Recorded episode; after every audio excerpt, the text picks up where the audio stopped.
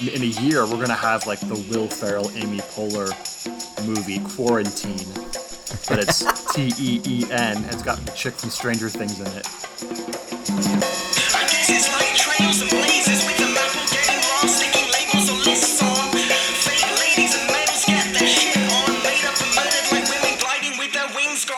What is going down? Welcome to Owls at Dawn. We are just two dudes from Southern California who studied philosophy, politics, and religion around the world and decided to start a podcast where we could bullshit with impunity. I am Austin Hayden Smith. And I'm Troy Polidori. And this is the Rona episode. We're going to talk about that Rona shit. Is that the Isn't that official nickname now? or I think so, man. There I needs to be a better nickname for this thing. They, they're calling it that Rona. It's just that Rona. Is how I Yeah, but like it. the plague was called the Black Death. I mean, that's fucking badass as shit, dude. We need a better nickname for this thing. Uh, how about it's something to do with how you can't breathe when it fucks with you? Breathless? Nah, that's like a French New Wave film. it, yeah, Suff- something about suffocation. Yeah, so some like death metal band needs to get on this. Did you hear there was a dude that was talking about like in the age of coronavirus, he wants to start a ska band and call it Scarona? oh, I was like, that's so. I'm not sure ska works with like plagues and diseases. Scarona, man. Yeah, I know. It's there's too much levity in just the. yeah, you can only be happy and oblivious to suffering in the world when you're, you know, skanking. Exactly. Yeah, so we're going to talk about like the Zizek essay, and I'm going to force Troy to talk about the Agamben essay that everyone's freaking out about. And of course, we're going to talk about, you know, probably Trump and China and Australia and the UK and various other governments and the measures they've taken to combat this issue. I mean, we'll talk a little bit about the medical stuff, but basically, we just wanted to have a kind of open, honest discussion about how we're feeling about things, our own anxieties and struggles and worries, um, our students' worries, things that we've read, and see if we have any sort of theoretical meat that we can chew on at the same time. So, uh, yeah, so stick around for that because we're going to be jumping into the whole pandemic and response to the pandemic issue over the next hour or so. Yeah, before that though, we want to talk a little bit about uh, our sponsor, Mubi, right? That's right. So yeah, so for those of you that know, uh, we are sponsored by Mubi. Those of you that don't know, Mubi is an online streaming service. And basically, the way they operate is rather than have just a whole library, they have 30 perfectly curated films, and they do what we have te- termed here a slaughterhouse rotation, which means there's 30 films at a time.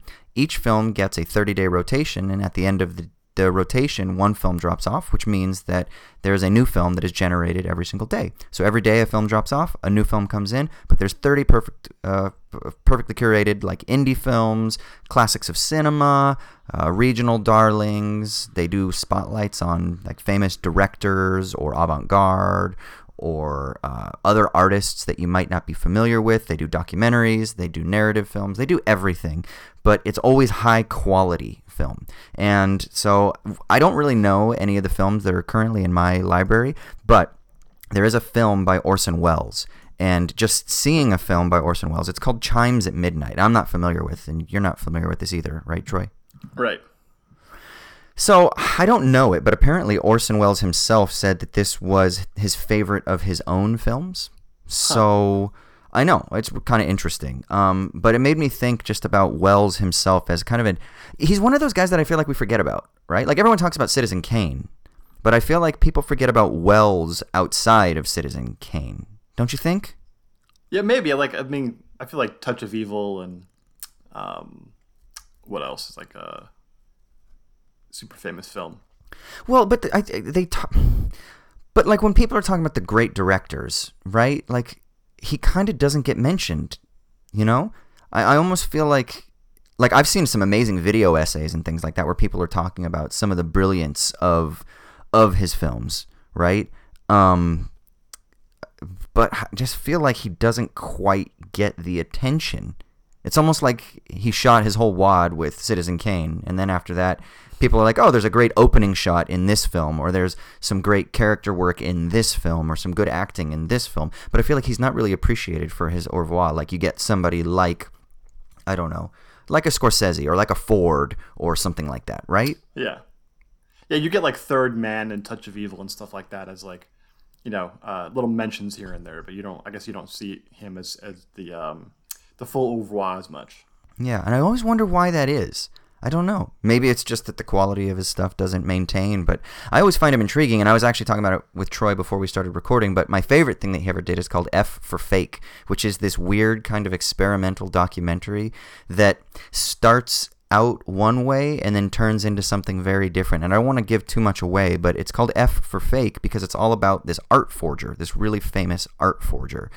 Um, but it kind of explores the very medium of film itself. And when I saw that, that actually is what gave me an appreciation, like a rekindled appreciation for Welles. So anyway, there's a Welles film here, and because I have this new appreciation for Welles, I'm gonna probably check it out. It's called Chimes at Midnight. And so, what Mubi is offering for our listeners is that if you are interested in these types of film, classics of cinema, regional films, indie darlings, uh, kind of more experimental avant garde stuff. If you're interested in that stuff, go to Mubi and to get a 30 day free trial, if you just go to mubi.com slash owls at dawn, you can get access to that. So it's Mubi, M U B I dot com slash owls at dawn, and you'll be able to get a 30 day free trial. So we'll see you at the movies. Hardy, har, har.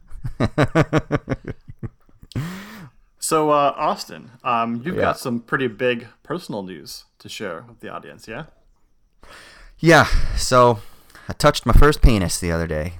Um, no, um, so I've been for those of you who that have that have either followed me for a while or that have followed the podcast for a while, you would know this, but I don't talk about it too much because it's just been this really long project and there haven't been too many updates that I could give. But I have been um, developing and producing the cinematic adaptation of the best-selling book "Inventing the Future: Post-Capitalism and a World Without Work." And so we've been adapting it into an experimental documentary. I mean, it's hardly a documentary in any standard sense. It's not a talking head piece. It's more of an experimental, avant garde cinematic adaptation of this book. And it's called Inventing the Future. And um, the original plan was is that we were going to premiere it at the Berlin Film Festival, but timing kind of got messed up with uh, us being able to give the edit to the programmers in time. And then the idea was is that we would just then try to roll it out at the film festivals that either take place in the summer, like early summer, late summer, or potentially even um, early fall. So that would be like Locarno, TIFF in the fall, or like Cannes or something like that in the summertime. But obviously, the uh, film world is in shambles at the moment. Festivals are postponed or canceled. Movie theater houses are all closed and shit like that.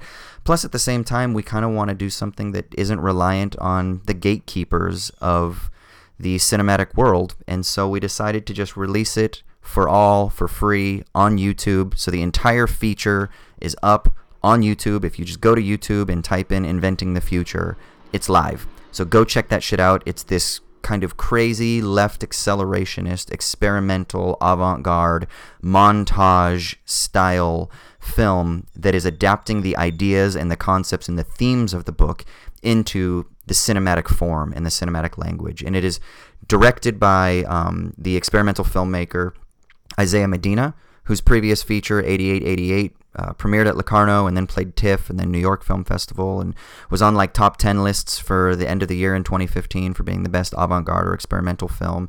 So he's been heaped with praise and we were so fortunate to be able to hire him to come on board and to kind of make this concept become a reality. And he himself is so fucking stoked. He's like, honestly, I've never had any more satisfaction or joy in any project that I've ever completed. So he's beyond out of his mind excited to have released this film, and especially in the way that we did it, because it kind of came together in the last couple weeks because of all of this chaos that is. Uh, kind of halted, if you will, the world of cinema. And he's like, you know what? Fuck it. Let's just throw this out there as one, a grenade, uh, also as kind of a fuck you, but also more importantly as a tool for people who are stuck in isolation and who can have access to a film that is talking about the future and talking about ecological issues and talking about universal basic income and all these other things that are so in the kind of fore of our public consciousness at the moment. So, yeah, it's online. So go check that shit out. Just go to Inventing the Future on YouTube and you'll be able to see this film. It's a wild ride. It's crazy as fuck. So be prepared and, and enjoy. And you couldn't have really chosen uh, a more opportune time, given uh, the public consciousness, for this to be something that's, uh, you know, part of the discourse now, right? Hundred percent, hundred percent. I mean, you've got Canada that's giving out like four months of uh, a type of basic income. You've got the states that's promising to give out helicopter money. Australia is talking about helicopter money. Um, the UK is probably going to have to put some sort of stimulus package together. I think other states are going to follow suit. And then the question is: is will this become something that is more of like an integral policy that gets advocated for? I mean, obviously you've got Yang and stuff like that who has kind of been talking about it for the past year or so, who made it something that was even mentioned in like um, you know, mainstream media shows, which it was never talked about seriously before. And it opened up some really important debates about universal basic income versus like universal basic services and the welfare system. You know, you've got like the conservative Charles Murray version that is like dismantle the welfare state and just give people a thousand bucks so they live in poverty and then have to pay for all their health care and shit. And then you have the left accelerationist version that is like, no, how about we do both? And there's some really interesting arguments that the book and that the film try to explore, not as the final word or like um, a discursive declaration, but I think much more as a tool, as an experimental hyperstition, an image to think through and to provoke thought and to provoke debate and stimulation of mind and thought and hopefully then translating into praxis. So it's a perfect time, and also I think the way that we dropped it is actually really kind of exciting you know, even though it'll still probably play festivals and things like that on the back end. Uh, the people from Locarno apparently saw it and they loved it, so um, uh, so I'm sure it'll play at some of the fests, which is also good just in terms of like prestige because that shit still matters in the world of cinema, unfortunately. But at the same time, we're kind of doing it on our own terms right now, which is really exciting, you know. Yeah, getting the guerrilla stuff on the on the front end, and then getting some you know, some uh, public recognition at the grand scale at the back end would be like the best of both worlds, right? Yeah, and as far as I know, this would be the first time that you get a film that premieres on fucking YouTube and then plays like Locarno or TIFF. you know? Yeah, like, which could only happen ha- now because the rules are going to get relaxed about that. That's right. imagine. Yeah. Yeah. So it's kind of crazy to be at the forefront of all of this, on the front lines of this. And we were actually talking about this. We actually theorized that this kind of thing might happen. And we were really excited thinking about, oh, wow, what if we were on the cutting edge of this new stage of what cinema might be? Like, what is cinema in an age of lockdown or in an age of digital technology or in an age of like coronavirus, as silly as that might sound? Like, what is film and cinema? Like, funding has been cut off by so many films. They're talking about releasing Wonder Woman online and all of these other things. Like, is that the same if you don't go to the theater and if you don't have the red carpet premieres and all of that other stuff that we typically associate with cinema? But rather, it's people sitting at home, you know, drinking a beer with their family and their friends and their loved ones, doing live streams over Zoom or various other like hosting platforms that can where they can talk about shit. Like, what does it mean to live in the digital age, the information age, and do art? And not just to produce art, but to also participate in the consumption of art. And I think that's something that we're really excited to be able to explore in a in a kind of creative and productive way. Yeah, you know, like you said, um, uh, what's what's film in like the age of coronavirus and stuff like that, age of lockdown and quarantine. This is like the the first like major piece of media um, that's made for talking about this era, right? Like in mm. a year, we're gonna have like the Will Ferrell, Amy Poehler movie Quarantine, but it's T E E N. It's got the chick from Stranger Things in it, and that's, that's going to be like the movie that's about coronavirus, the first movie about coronavirus, right? But then yeah. you got that first, right? That's it was right. like you yeah. shot a movie in like a week. Yeah, and there's a difference between something being about something as though it's a representation of it and something being an expression of the anxieties of the time. And I think yeah. our film, I actually, I so I've rewatched the film obviously a couple times, but I rewatched it last night, and I rewatched it with my Bose or not my Bose, my Beats headphones on, which was really interesting, you know, because I watched it the first time on my iPhone, I watched it the second time um, on my iPad, and I watched it last night again on my iPad, but with my headphones on, and it was amazing because there's a lot of really clever audio editing stuff, right? But hmm. there was something else that happened that I didn't notice, and I actually had to message Isaiah after I saw it. I, there was a tenderness to it that I hadn't noticed before. There was this affective sweetness and subtle, tender dealing with the themes that really seemed to issue from a care and a concern for a better world. And not that I obviously didn't know that. I mean, fuck, the reason that I optioned the script and or the, the book in the first place and that we turned this into a, a project in the first place is because we have political commitments. But or and social commitments just beyond the political and the explicit sense, right? But for some reason, it didn't hit me as hard as it hit me last night, and this is the first time I've seen it since the lockdown. So I don't know if it's just the times and the anxiety that's in the air amongst my students and my family and my friends and my you know people who follow me on Twitter and uh, mutuals and things like that.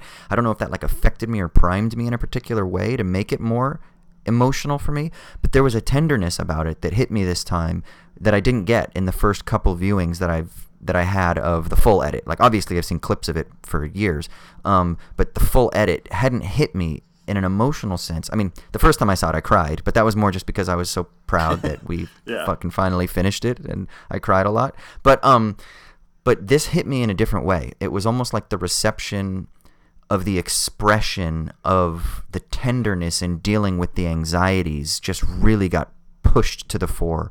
And I thought it was really interesting. And I had to tell him that. And he said, Wow, he's like, I'm really glad to hear you say that. He's like, That's amazing. So, you know, it's it's not just an abstract, highbrow, high minded philosophical, experimental exploration. It is that, but there's just a real the only word I can think of is there's a tenderness about it as well that that I think is very subtle, and I've, I I haven't seen too many reviews mention it. A couple have, but um, but it really hit me hard last night for whatever reason. And maybe it's one of those things that only happens on like repeat viewings, you know, because you're so maybe overwhelmed the first time. I don't know. I, I think it'll just it'll hit people in in different ways, and I'm kind of excited to continue to see the reviews. So, yeah.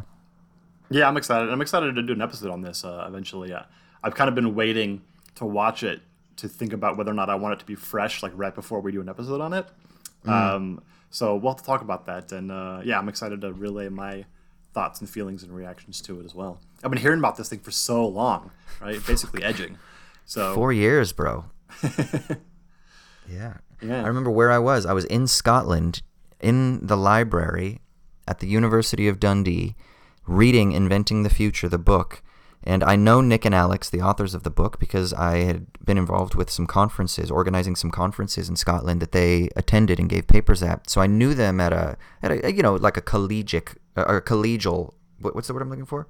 I knew them as colleagues, kind of, right? Um, and I reached out after I read the book and I said, and I had just finished. This is when I moved back to the UK after being in the States working as a producer at the production company. And I said to them, I said, this needs to be made into a documentary. And I was working on documentaries and like online content primarily, doing some TV and some film stuff as well, but mostly it was like documentary or reality based stuff. So my mind was kind of already in that in that that vein in that mode and i reached out to them and i said have you considered turning this into a documentary and they said yes and that was about four years ago and the, I met with Alex in London and we chatted about ideas and things like that. And then we got Isaiah on the board probably, you know, four six months later. And now here we are. Crazy. Yeah, dude. I'm so glad it's finally come to fruition. Me too. I had to, I had to stop. I released it the other night. We released it at like a coordinated time at 12 p.m. Eastern on Monday, right? And um, and immediately I started like emailing people and letting them know, you know, like I'm emailing, emailing Verso, the book publisher that publishes the book, and I'm emailing mm-hmm. them and I'm emailing like all these other people that have been waiting for it. I'm sending messages to people and stuff like that. And then I'm responding to people on Twitter and whatnot that are talking about it or on Facebook or whatever. And I had a moment where I just had to, and I'm, uh, and then I'm like Skyping with Isaiah at the same time and we're talking about like, how exciting is this and shit like that. And so we're like sending, so it was just go, go, go, go, go. And I just had to stop for a second and I put my phone down and I was like, wait a second.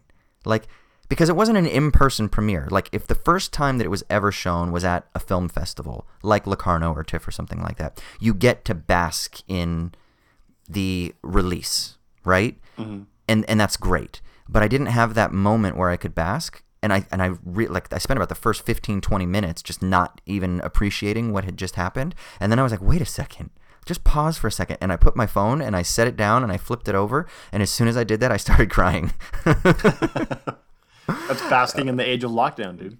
Yeah, dude. I just I just got overwhelmed. Um, and then of course I'm looking around me, and I don't remember what time it was. I think it was like 3:30 in the morning or something like that at that point here. And I didn't have any like booze or anything like that, but I really wanted like some fucking champagne or some wine just to like celebrate. And I was like, oh no, I don't have it. But I was like, ah, fuck it, it's okay. It, this is great. This is great. But like it took me a minute to actually appreciate the long journey that kind of came to fruition in the way that it did. But yeah, So I'm babbling. We can stop talking about this. But go check it out. Go to YouTube, Inventing the Future, and uh, enjoy that shit. Yeah. So, what have you been up to for the last Corona month? stuff, dude? I mean, do you want to do that, or do you want to talk about what you've been up to for the last little while here? I got nothing like releasing a fucking feature film, dude. Um, yeah, I mean, I've basically been on been on lockdown here in the states. Uh, Yeah.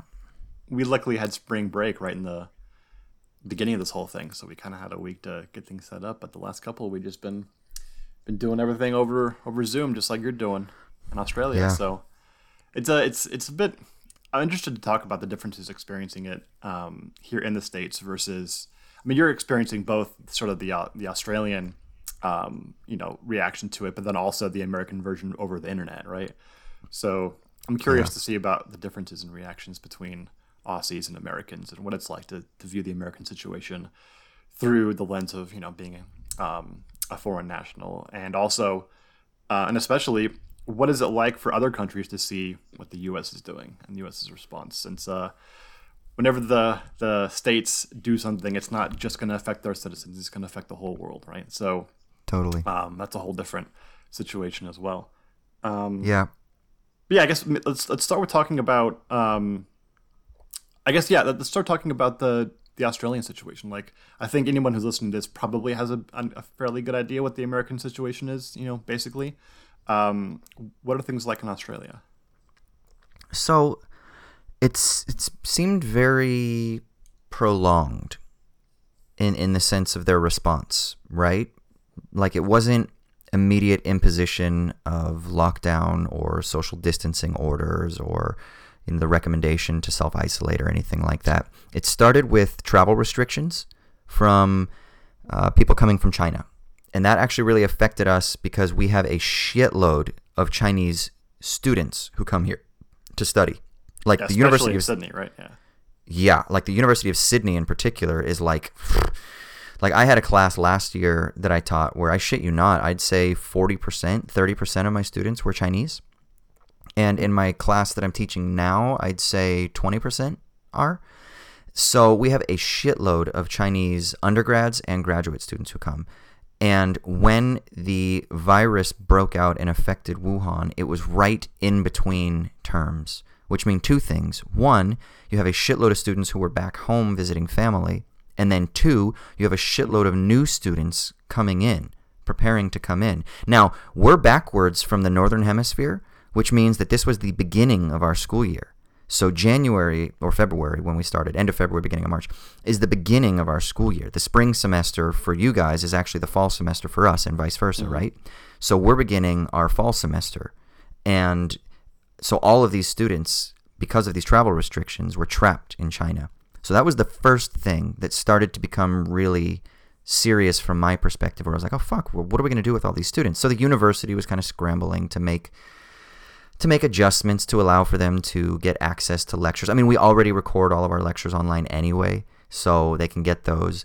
Um, but it was to make sure that they could have access to tutorial groups and um, to any assignments or presentations that would have required in-person participation. Now it was getting transferred to online, and so you know the university tried its best. But in terms of actual people getting sick here, it really wasn't until the end of March, I'd say around the 20th or so, between the 15th and 20th, 14th and 20th, something like that, when it started to become something where people were like, okay, we might need to take this seriously and start imposing fines for people being outside and imposing lockdowns. And then state governments have acted independently because they do have some measure of independence. So like the new south wales government came out with thousand dollar fines if you're not self isolating or social distancing, or if you're running business operations, you could even get fined up to five thousand if you're the owner of the business. So there was like a massage parlor here. Uh, for people who don't know, prostitution is legal here. So the massage parlors they also do like happy endings, and they can be they, they have escort services and shit like that. Um, but one of the massage parlors that at least one that we know of got reported on, um, like the owners got fined like five thousand bucks, and a couple of the patrons were fined a thousand. I think maybe a couple of the girls were fined a thousand bucks. I don't know the all the details, but I know that they got kind of they got dinged a bit for that. So it started to ramp up, I'd say, within the last two weeks, and then especially the last week or so, it started to really become apparent when they actually imposed lockdown. I was actually I was out and I was at a cafe doing social distancing. Don't worry, with a buddy of mine. But we were sitting outside, and we were actually playing a game where we had a bucket, and we were just there was literally nobody there, and we were just like throwing sticks into the bucket, and I was drinking like Bloody Marys and shit, and uh, and so that's what we were doing, and we were just sitting outside, and the owner came up, or one of the guys came up that works there, and was like, "Yo, as of like tomorrow, uh, everything is locked down. All essential businesses and things like that are closed." And we were like, okay, fuck. So now I had been self isolating prior to that. I'd say about I had been sick. For people who don't know, I actually had some mild flu-like symptoms, and so I totally self-isolated for a couple weeks, a little bit earlier than most people did here. I was on like the, uh, I don't know, I was on like the Italian schedule or something like that. Um, but I just was doing it just one for my own benefit, but also just in case I did have it, I didn't want to get anybody else sick or anything like that. Um, and then I started feeling a lot better and then I would kind of, you know, I, I was like, oh, well, maybe I'll go out and I'll go to a cafe and I'll still do the social distancing thing, but you know, it, it, I'll uh, I'll be responsible about it, but I'll, I'll, I'll be able to go out. And then this happened, and I was like, fuck, man. And then I actually had an Uber driver who uh, I was talking with, who was an older gentleman, and he was like 76, I think. And we had a conversation, and I was like, why are you doing this? You shouldn't be driving an Uber right now if, if you're fucking 76 and shit. And he's like, yeah, how but do I you got know him." how old your Uber drivers are, dude? Well, we we had a conversation.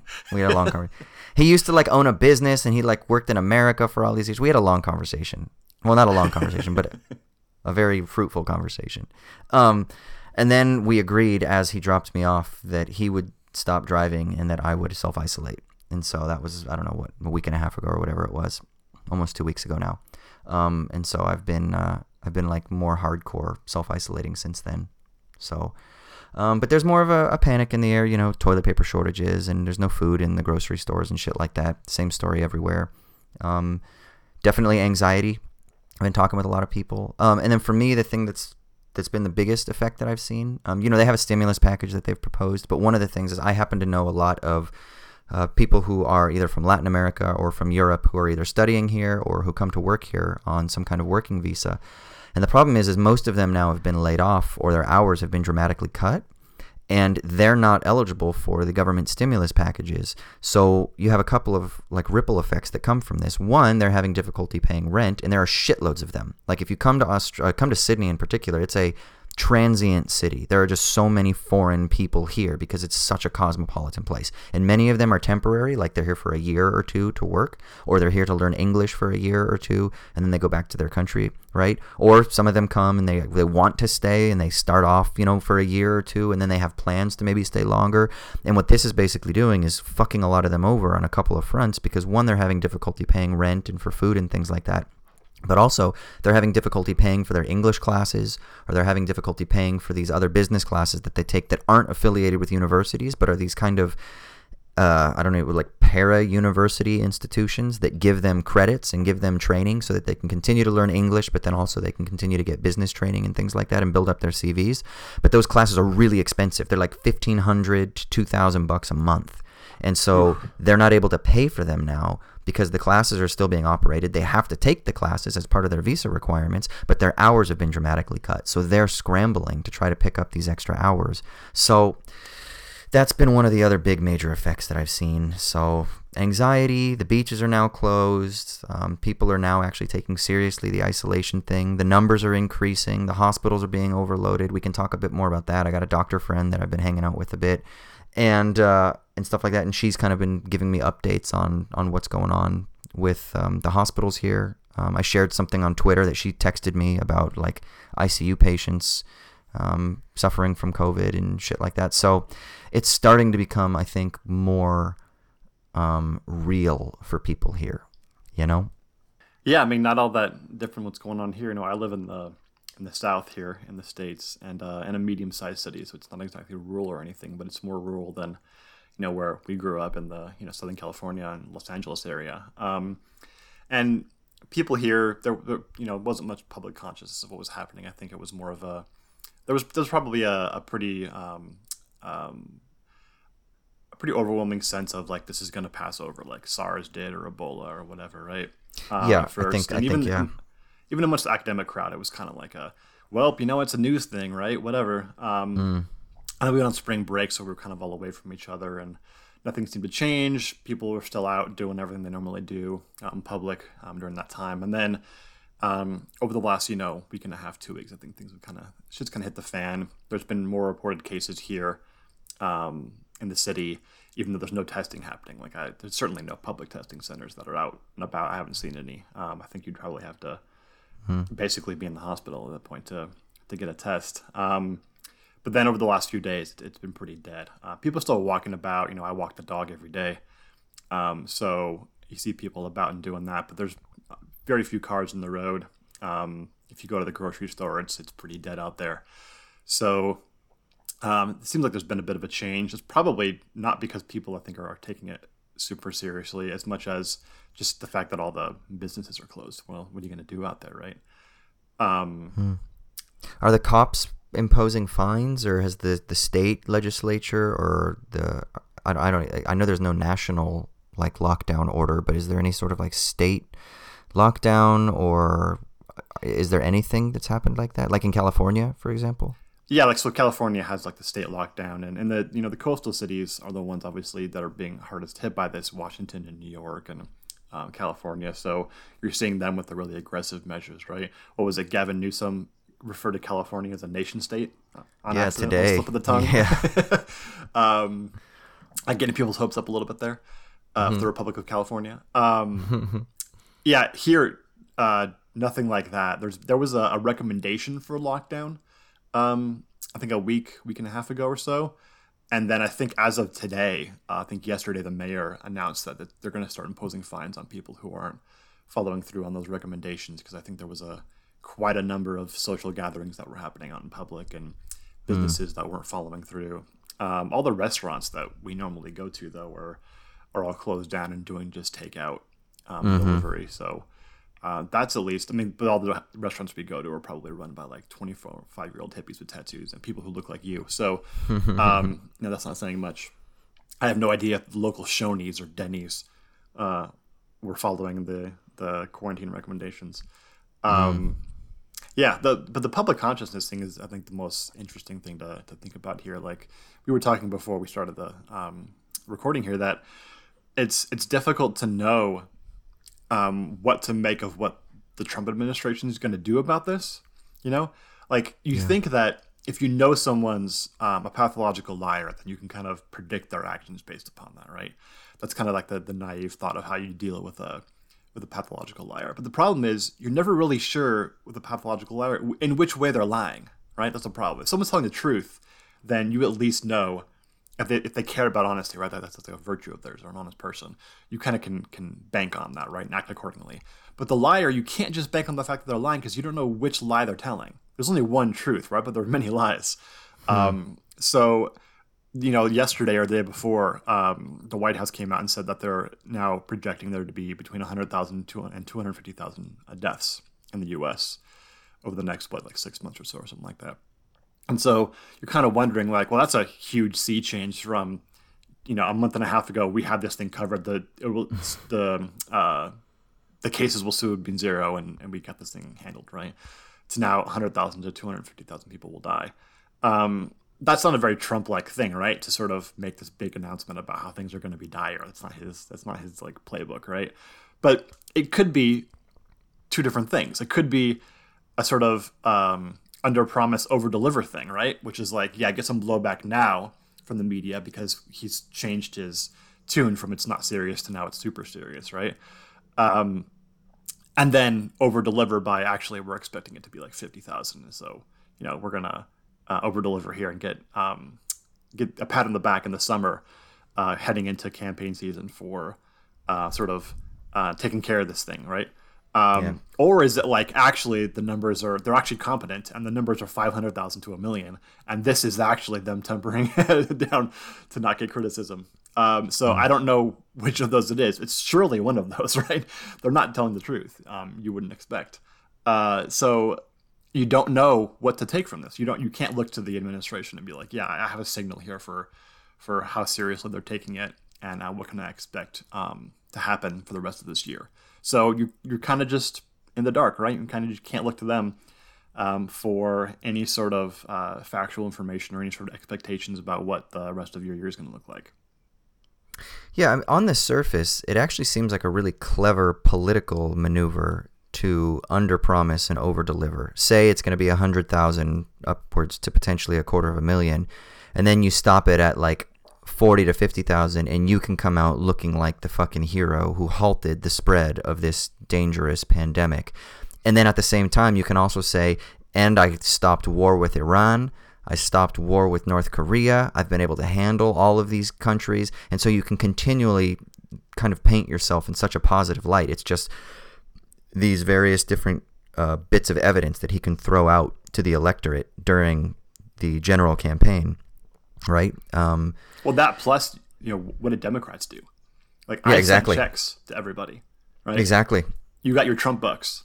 What did Democrats do? As Joe Exactly. Biden's complaining about how we're going to pay for it um, with the deficit. Yeah, I was talking about. Remember when when um, the Iranian general was assassinated? I was talking about how that was like his Obama or his uh, Bin Laden moment that Obama had. Right? Obama had that time where he went out and he killed Bin Laden, and he could be like, "Yeah, I'm the guy that took out the most dangerous criminal in the world," and that's why they were trying to dude, sell. Soleimani feels like seven years ago. it does feel like that. I know. But it was so amazing though that they could use that, right? They could say that's why they kept talking about how he was like the most dangerous terrorist in the world or something like that. They could use that language because that was his bin Laden moment. So that he could have the same kind of thing that, you know, the guy that he's constantly measuring his penis against Obama had, right? Um and so he's going to have more of these moments, right? Like everyone remembers how George Bush bungled Katrina. Well, if Trump can come out and be like, look at what I did with the pandemic, he can come out looking rosy because, according to the memory of recent history, where we're going to judge him according to all these other presidents, he can come out looking either equal to, like, because he had a similar moment or maybe a better moment. Um, and then he can kind of use that as leverage, whereas the Democrats have been fucking impotent because they are fucking impotent. Yeah, and, and um, I have no idea if, if Trump and his uh, administration's competent enough to to use all these maneuvers. We'll see, um, but they're certainly there for the taking, right? Because Democrats are not gonna own um, helping people right now, Yeah. Yeah. unless the people included are their donors. Yeah, exactly. Retroactive uh, tax breaks for their donors. That that they're gonna be on the forefront. Yeah. But uh, apparently sure. Pelosi didn't think that uh, sending direct ca- cash payments to people was a good idea. So that's out there. Yeah. Yay. Yay. Yay. Vote blue no matter who. Can you, is there any worse combination than election season in the United States involving Trump and Biden, and then also we're all on lockdown and can only talk about it over the internet? Ah, I know. Fuck. I mean, I mean, we're, we're joking about this, right? But this is a, I think it's kind of being underreported and under discussed because people are worried about how it will be taken rhetorically. But the mental health aspect of this lockdown is going to be one of the big stories that comes out of it. And this doesn't mean that we shouldn't be doing it. Just put that at the forefront, right? I don't. I'm at least not saying that the lockdown's a bad idea or the quarantine's a bad idea. Of course, it's what we need to be doing right now, but it's going to have effects on people's mental health. It's going to have effect on people who are suffering from domestic abuse, who are now imprisoned in their home, right? It's going to have effect on people who, uh, you know, I'm super introverted. You're not, right? You like feed off the energy of being around people. It's going to affect, uh, even in some small way, people who um, need to have social interaction to sort of be motivated to do their work. It's going to affect everybody to a small degree and many people to a large degree, to the point where there's been discussion here. I mean, even in my small city, um, there's been a spike in suicides over the past week and a half. Um, and that's going to increase, I imagine, as the lockdown increases in duration. And that's going to be one of the effects of this. And it's not going to be helpful that we're going into a political season um, that's bad for everybody, that, in, that in, involves basically nothing but bald faced lying from all sides, right? Um, and it's going to suck. At the very best, it's going to suck unimaginably. At the worst, it's going to involve a lot of people dying and suffering. Um, and I, it's unfortunate that we can't really talk about that and try and prepare for that without sounding like we're um, like conspiracy theorists or you know um, you know someone who's saying that we should be out uh, saving the economy or whatever. Like you can you can hold both the fact that um, considerations for individuals' lives are more important than the economy, um, and also hold that uh, rapid and sudden economic changes do have effects on individuals um, that are that are bad and negative. We don't want to have so. um, there's not a an obvious win-win uh, situation here. Yeah, so two things. The first thing is there's already been an uptick in reported domestic violence cases uh, reported from a couple of different countries. This was something that I was worried about, that I was talking with my family about and friends about weeks and weeks ago. And then when these cases came out, I was like, this is it, man. And my friends are like, fuck, man, you are right. I. I just knew that was going to be the case. I come from a family that has experienced domestic abuse. People that are very close to me have experienced this. I don't know if I've talked about this on the podcast before explicitly, but I know we've we've glanced we, we've like sideswiped it. Um, uh, but you know, uh, I have people that are close to me that have been in seriously abusive relationships, and all I could think about is I'm so glad that she is not in that situation anymore. And then I have friends, obviously, that have been in really bad domestic situations. And same thing, talking with a friend of mine recently who got out of a very abusive relationship um, about a year and a half ago. And all she's saying is, I am so glad that I am not trapped in a home with my daughter and this man anymore.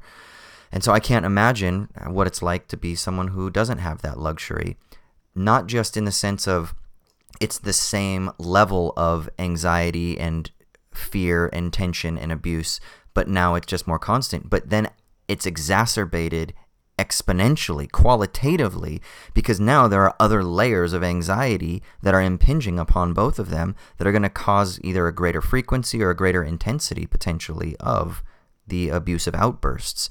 So it's something that's very frightening to me, and it's something that I am worried about um, in the long term what kind of effect that's going to have. Not to mention the other thing that you mentioned about people who already deal with anxiety and depression, and who people like me who do need that human contact, and people who are struggling, and you just need touch. You need human touch. Like I, I am I'm, I'm a very kind of intimate, sensual person. I, I'm used to having touch. I have friends who are like that, you know, um, and this is one of the things that they've been talking about. You know, is just how much they miss that, or they will miss that kind of.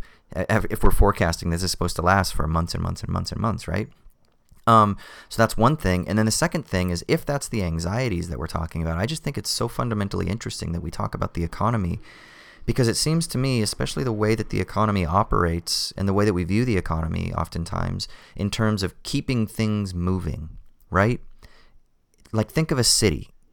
A city is basically from one perspective, a city is a conduit for the transportation of commodities, right? You in your body are a laborer and you get into your car every morning to sell your labor, that is to sell your commodity, to sell your labor. So you get into your commodity, your car, that burns other commodities, oil and gas, and that wears and its wear and tear on technology, so that you can drive as quickly and as efficiently on a road that is also replete with commodities, right? The tar and the asphalt and things like that. Um, then it's also being financed by banks and um, there's property values and all these other elements of assets and commodities that are surrounding you that you're participating in as you kind of transfer through and move through this space so that you can go to your place of business that is in a building that is an asset that is a financial asset that has all kinds of commodities. It's got all these inputs right? The materials the building materials and the electricity and all this other shit and it's got all these other bodies that have all just gotten in their cars or in some sort of transportation system to get there. And then you go to this industry where you go to sell your labor so that you can produce more commodities or increase asset values or something along those lines. And so what you have then is this city is this huge system of the transfer and the accumulation of capital right? Or the tra- the the the, tra- uh, the, the transfer of commodities and uh, asset processes for the purpose of capital accumulation. I think is probably a better way to phrase it. And so then what you have then is you have this really strange system that is doing all of that, but simultaneously is also telling you that this is good for you and that this is what the basis of society is. And then I think even more nefariously, this is what is our salvation. This is the thing that covers over the anxieties that the system itself produces, which then creates more of a libidinal investment that induces you into a further frenetic attachment to the emotive and affective movement of this process while promising that it's going to alleviate your concerns and your sufferings and your anxieties. And so it promises this salvation. And I can't help but just be so struck with when that system slows down or it takes on a different form, that there's also something about this salvation that has been promised that is lost. right? And then the effects that it has. Because it's able to give you a modicum of pleasure. It does, right? Like you do feel good when you consume a piece of chocolate or when you go out and you get to go to the movie theater and you spend your, your Trump bucks or whatever it is that you're spending to go see a movie. Um, and and when you do that, you do get pleasure, and so it does kind of create. And I'm not saying that it's bad that it's creating pleasure entirely. Um, you know, human societies operate in at least at one register by kind of creating pleasure in some ways. So I'm not saying that it's all bad in that sense, but the way that it does it is that it does it through kind of creating this dependency in itself. I think an abusive way um, that makes you more dependent on the ex- exploitative process or more dependent on the process's own furtherance. And then when that process slows down, then you lose your recourse for salvation, quote unquote, right? I'm using that kind of metaphorically, I guess, even though I'm not entirely, but it's kind of metaphorical. You lose the recourse to your modes or your your potential for seeking that pleasure and and for fulfilling those desires that you have. And so then we turn to what? What what do we turn to? Like, yeah, you can sit at home and you can consume and you can watch movies and shit like that. And you can work out and you can, you know, make TikTok videos and things. And those might be some sort of supplement that, that we can figure out how to get by. But when we're cut off from each other, when we're isolated from each other, I think it really diminishes our capacity to actually even contemplate what it might mean to find new forms of salvation. And in one sense, it's it's it's interesting because it kind of creates that break where we can pause and be like, whoa, fuck, we have been so dependent on this system operating at a particular speed that maybe it can allow some of us to be like, oh, wow, what's truly important here? Maybe we can devise alternatives. Or simultaneously, what it can do is it can cause us to feel an immense sense of guilt and a need to get back to that thing. And that's when it's abusive. That's when it's the abusive spouse that is beating you and then saying, but you need me. And then when you don't have them, all you want to do is just get that person to please you. And so you spend all your life subordinating yourself to that person's whims so that you can get just a little bit of pleasure from them or a little bit of affirmation or a little bit of attention or affection from them. And I feel like that's one of the other consequences potentially of what's happening here is we're just kind of being pushed down and pushed down. And then we become more and more needy for the state capital nexus to give us the salvation that it always promises, which then is just going to create a further kind of set of problems. Does that make sense, dude? Yeah, I mean, um, one thing I'm seeing a lot of from you know, people on the left on on Twitter and whatnot is this hope and optimism that that the sort of disaster that follows from the pandemic will open people's eyes, right? And and let them see, hey, you know, I've seen a lot of like, um, look who's really essential to society. It's not uh, hedge fund CEOs and and shit like that. It's like grocery store workers and nurses yeah. and doctors, right? Um, and then I'm kind of like, yeah, obviously I want that to be the case, right? I want people to see what's really important to society um, and what's not, and the fact that the um, the rewards and punishments balances do not reflect what is actually important to society. But also, you know, it's also kind of an essential business right now Netflix. hmm. So, um, and I don't think that's really important when it comes down to it, right? So I don't think we should just look at like what's happening as sort of revealing the truth to people about what's really. Hey, you know what else is really right? essential right now? The fucking oil industry is essential right now to keep our lights on and to keep the internet internet moving and things like that, right? Yeah, exactly. So let's not just look at this as like a truth revealing moment only, right. right? It could be that, but we have to do some work to show the truth that it's revealing. It's not just like the world all of a sudden is bearing its ass to us, right? Um. I know, for instance, like uh, one thing I've been thinking about is uh, the utilitarians have a talking point right now.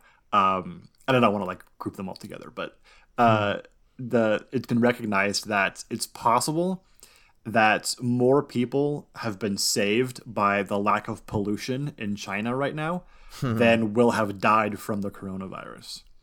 Um, so we actually might end up with more people's lives being saved by the coronavirus than killed, at least in China, uh, given the reduction in pollution. And so you look at that and you're like, holy shit, man! Like it's not clear at all. um, what's happening here? So uh, some real like work, like philosophical and um, political work needs to be done to talk about what exactly uh, the coronavirus pandemic reveals about society and what uh, needs to be done in the wake of it, um, which is important, right? Because there, I think there's kind of this hope that um, I, I, read an article on the Atlantic yesterday that was like a reality has endorsed Bernie Sanders, and it was a pretty great headline. the idea is basically like uh, Bernie Sanders' platform is basically the only one that takes the issues that we're currently facing seriously, um, and that's uh, extremely manifested by the fact that uh, Joe Biden basically disappeared mm. over the past several weeks. Uh, he shows up like in Instagram live feeds with you know thumbs up emojis, um, and then that's basically it, right? And part of that's because I think obviously he's not really capable uh, physically and mentally of of engaging in like debate and um, talking about serious issues uh, in a way that's going to actually engage people, right? So even if he is doing like his podcast and his um, Twitter appearances and whatnot, it doesn't it doesn't go viral because he doesn't say anything that, that matters at all. Um, hmm. uh, maybe he can't, but then also because it, there's nothing really for him to say, right? Um, Trump has a platform being the president, right? But he's not saying anything um, that's actually mattering ultimately. Biden just doesn't have either. So. Hmm that's obviously I agree with the fact that you know Bernie's the only one taking the issues that currently faces seriously, right? He only he's the only one with a platform that actually addresses those issues, um, as if they're serious. But at the same time, that don't that don't mean anything, right? Um, he's probably not going to be the nominee, right? Something isn't connecting, right? People aren't just looking at this disaster and being like, "Yes, now I realize that Medicare for all is needed," right? Now I realize that um, people shouldn't have to sell their labor in order to uh, get the the means for survival and stuff like that, right? So we need to like bridge that gap still, um, uh, and that's that's not an easy task, and I don't know exactly what that means. Um, hmm. But uh, I don't think we should just assume that um, that disasters and pandemics and uh, things like this just uh, like are the apocalypse in the you know Greek sense of like revealing the truth to everybody, and everyone just gets on their knees and uh, pleads for forgiveness. It's not going to happen that way. Yeah, we were talking about this in the writers' room with uh, some of the Wisecrack writers, and uh, there's a guy named Leo who does a lot of writing. I think it was Leo, Leo or Miles. I, I think it was Leo. Leo um, was talking. Yeah, it was Leo. Uh, Leo was talking about how. So sorry, Leo, if I if you're listening and I misattributed that. Um, but it was Leo, and he was talking about how it's like. Isn't it crazy that we actually have a fucking apocalypse, literally, that we're living in right now, and yet people can't even think apocalyptically? Like, they can't think about the novel. They can't think about the other. And we were talking about a couple of video games. He was talking about The Last of Us and talking about this other game called Death Stranding, uh, um, which I've been playing.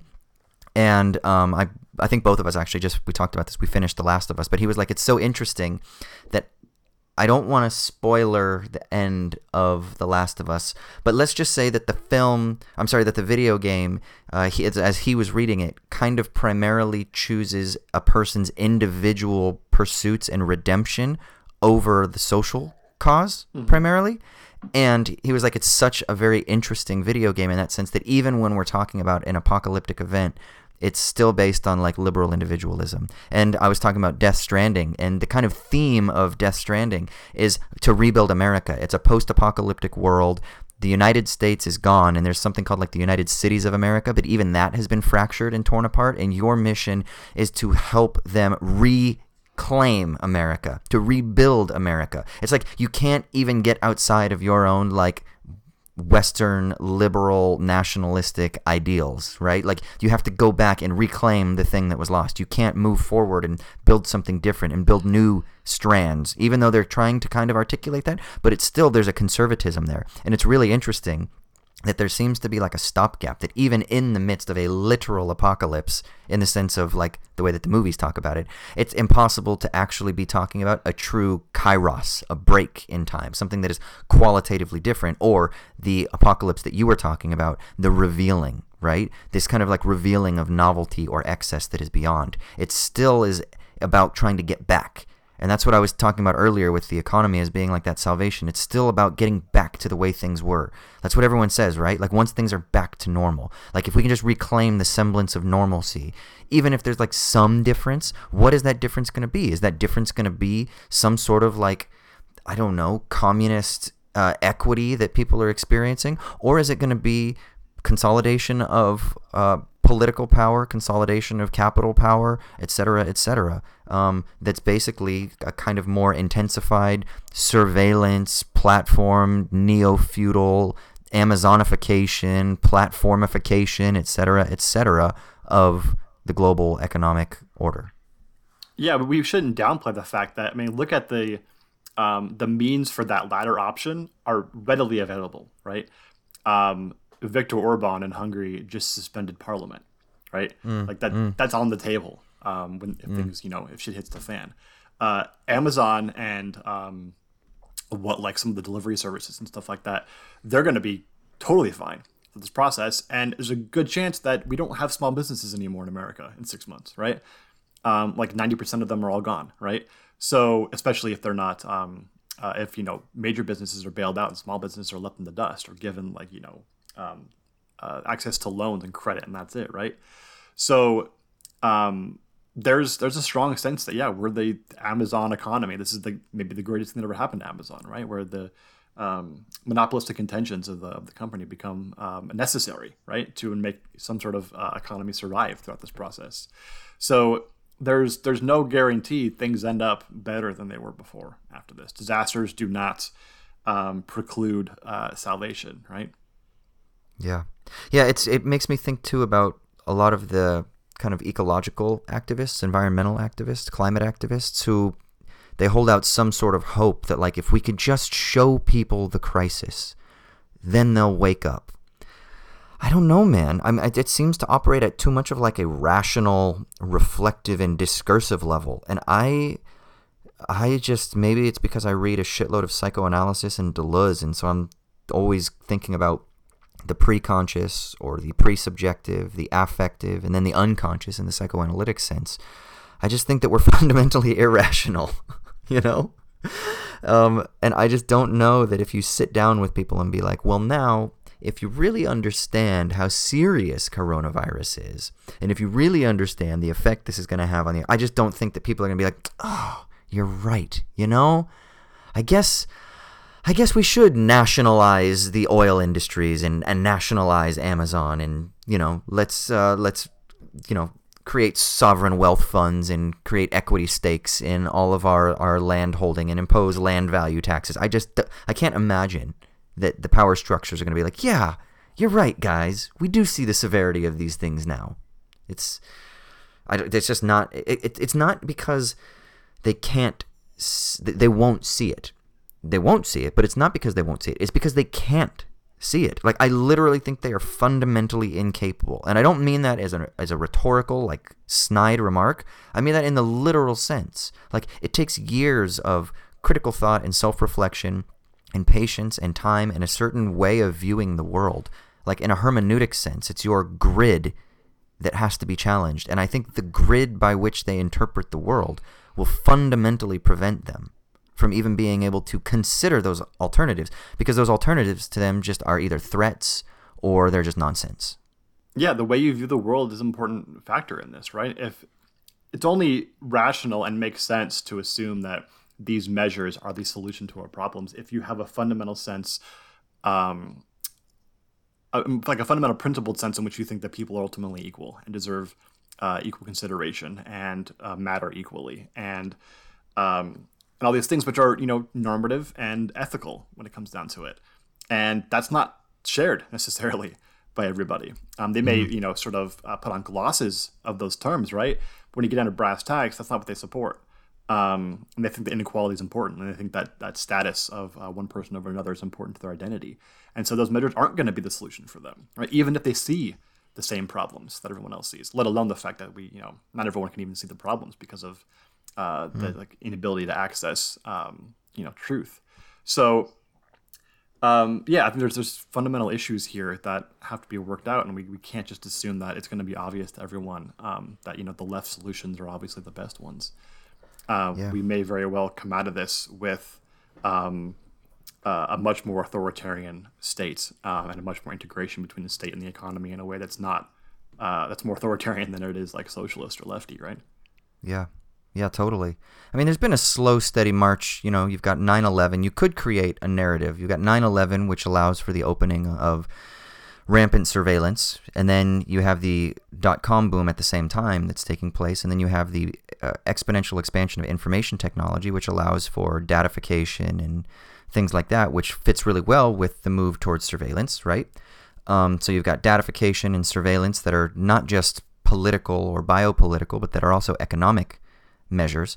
And then you have the financial uh, collapse. And, you know, the financial collapse has allowed for um, greater investment into these surveillance technologies and into these platform technologies and into datification because now data becomes one of the things that can kind of prevent supposedly some of the problems of the economy if you know you just didn't have enough information to uh, be able to predict the uh, uh, the issues that are the undergirding problem uh, of of the GFC now with datification that becomes as some sort of a preventative measure. You know we have now more information that we can use and we have uh, more efficient technologies that can allow us to mitigate some of those tensions that maybe otherwise would have happened in previous time periods which leads someone like janet yellen you know the former chair of the fed to be like yeah we're in an age where we'll no longer have um, these financial crises, which was just totally naive, right? but nevertheless, it leads her to be able to say something naive like that. And I think she meant it sincerely. Like she just thought that like Fed policy was going to be able to foresee and mitigate and respond appropriately. Too big to fail. We can always, you know, bail things out, which is going to give investors confidence so that you'll never have these types of shocks and things like that. And then simultaneously, if we really do need to kind of like prime the pumps, we can do that too, which is just obviously proven to not be the case. And so you have like this steady march towards datification, intensification of technology, um, consolidation of power, a shift towards assetization, the asset economy, digital technology, things like that. And I think this is only going to be exacerbated after this, especially as you have in the States people talking about the digital ID, um, now digital currencies. You know, uh, nations are talking about digital currencies. Um, you've got people now that are more and more dependent on their social joys coming from being online. It's just been a steady march anyway. But then with this, you're forced mm-hmm. into it, and I don't think it's going to be the kind of thing when people are like, "What are you going to do once this is over?" It's not like it's not like a football game where you're trapped inside of a stadium and it's like, what's the first thing you're going to do when you get out of that? Or like a movie theater, you're going to stretch your legs and adjust your eyes, and all of a sudden you're going to be living in a different world. No, it's not something that's so like start and stop. It's, I don't know if there is a quote unquote after coronavirus.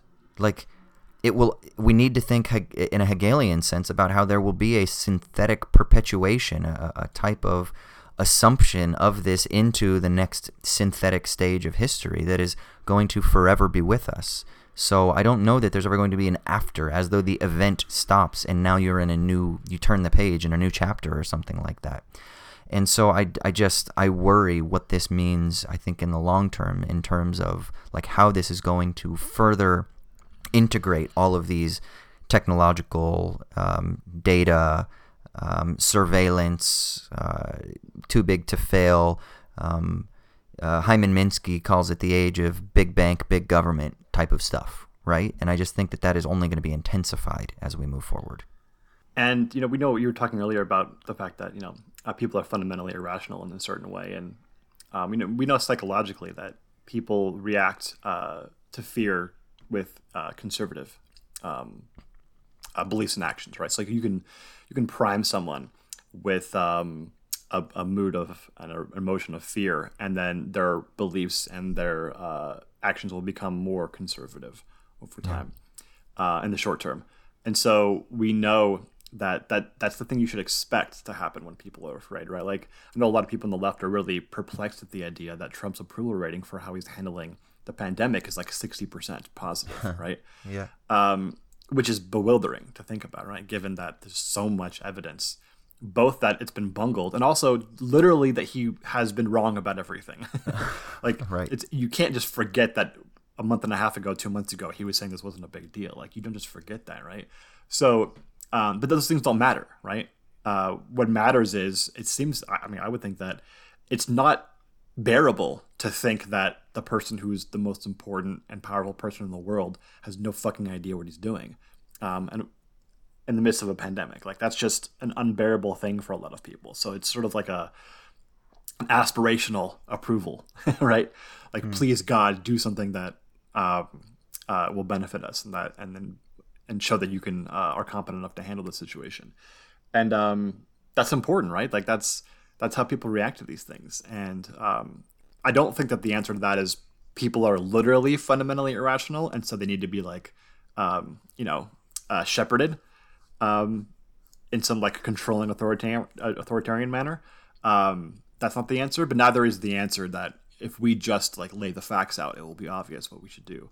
Um, mm-hmm. That's going back to like that uh, uh, I keep going back to it. The G. A. Cohen's um, what's his metaphor for the the Marxist reading? The Um, obstetric? birth, the obstetric metaphor. Yeah, the the, the birth related metaphor. If we can just birth out the baby of, of facts and truth, then it will be obvious for everyone um, that the uh, socialist alternative is the only one. Um, that's certainly not true. Like the, the case has to be made for that, and it's not been made. Like I don't know if we're going to do some like retrospective on the Sanders campaign. I guess it's not technically dead yet, but um, it's in its death throes, right? Uh, it's some. I think there's some not necessarily blame to go around, but some learning to be done, right? About how this whole thing went. Like, um, I know I was very cautiously optimistic a few months ago that that Bernie might get the nomination, and I think I Yeah. I hedged it quite a bit in saying that this could all end tomorrow if Obama comes out and uh, swings his big dick, right? Which I think he did. Honestly, uh, he didn't do it in public, but he did it in private.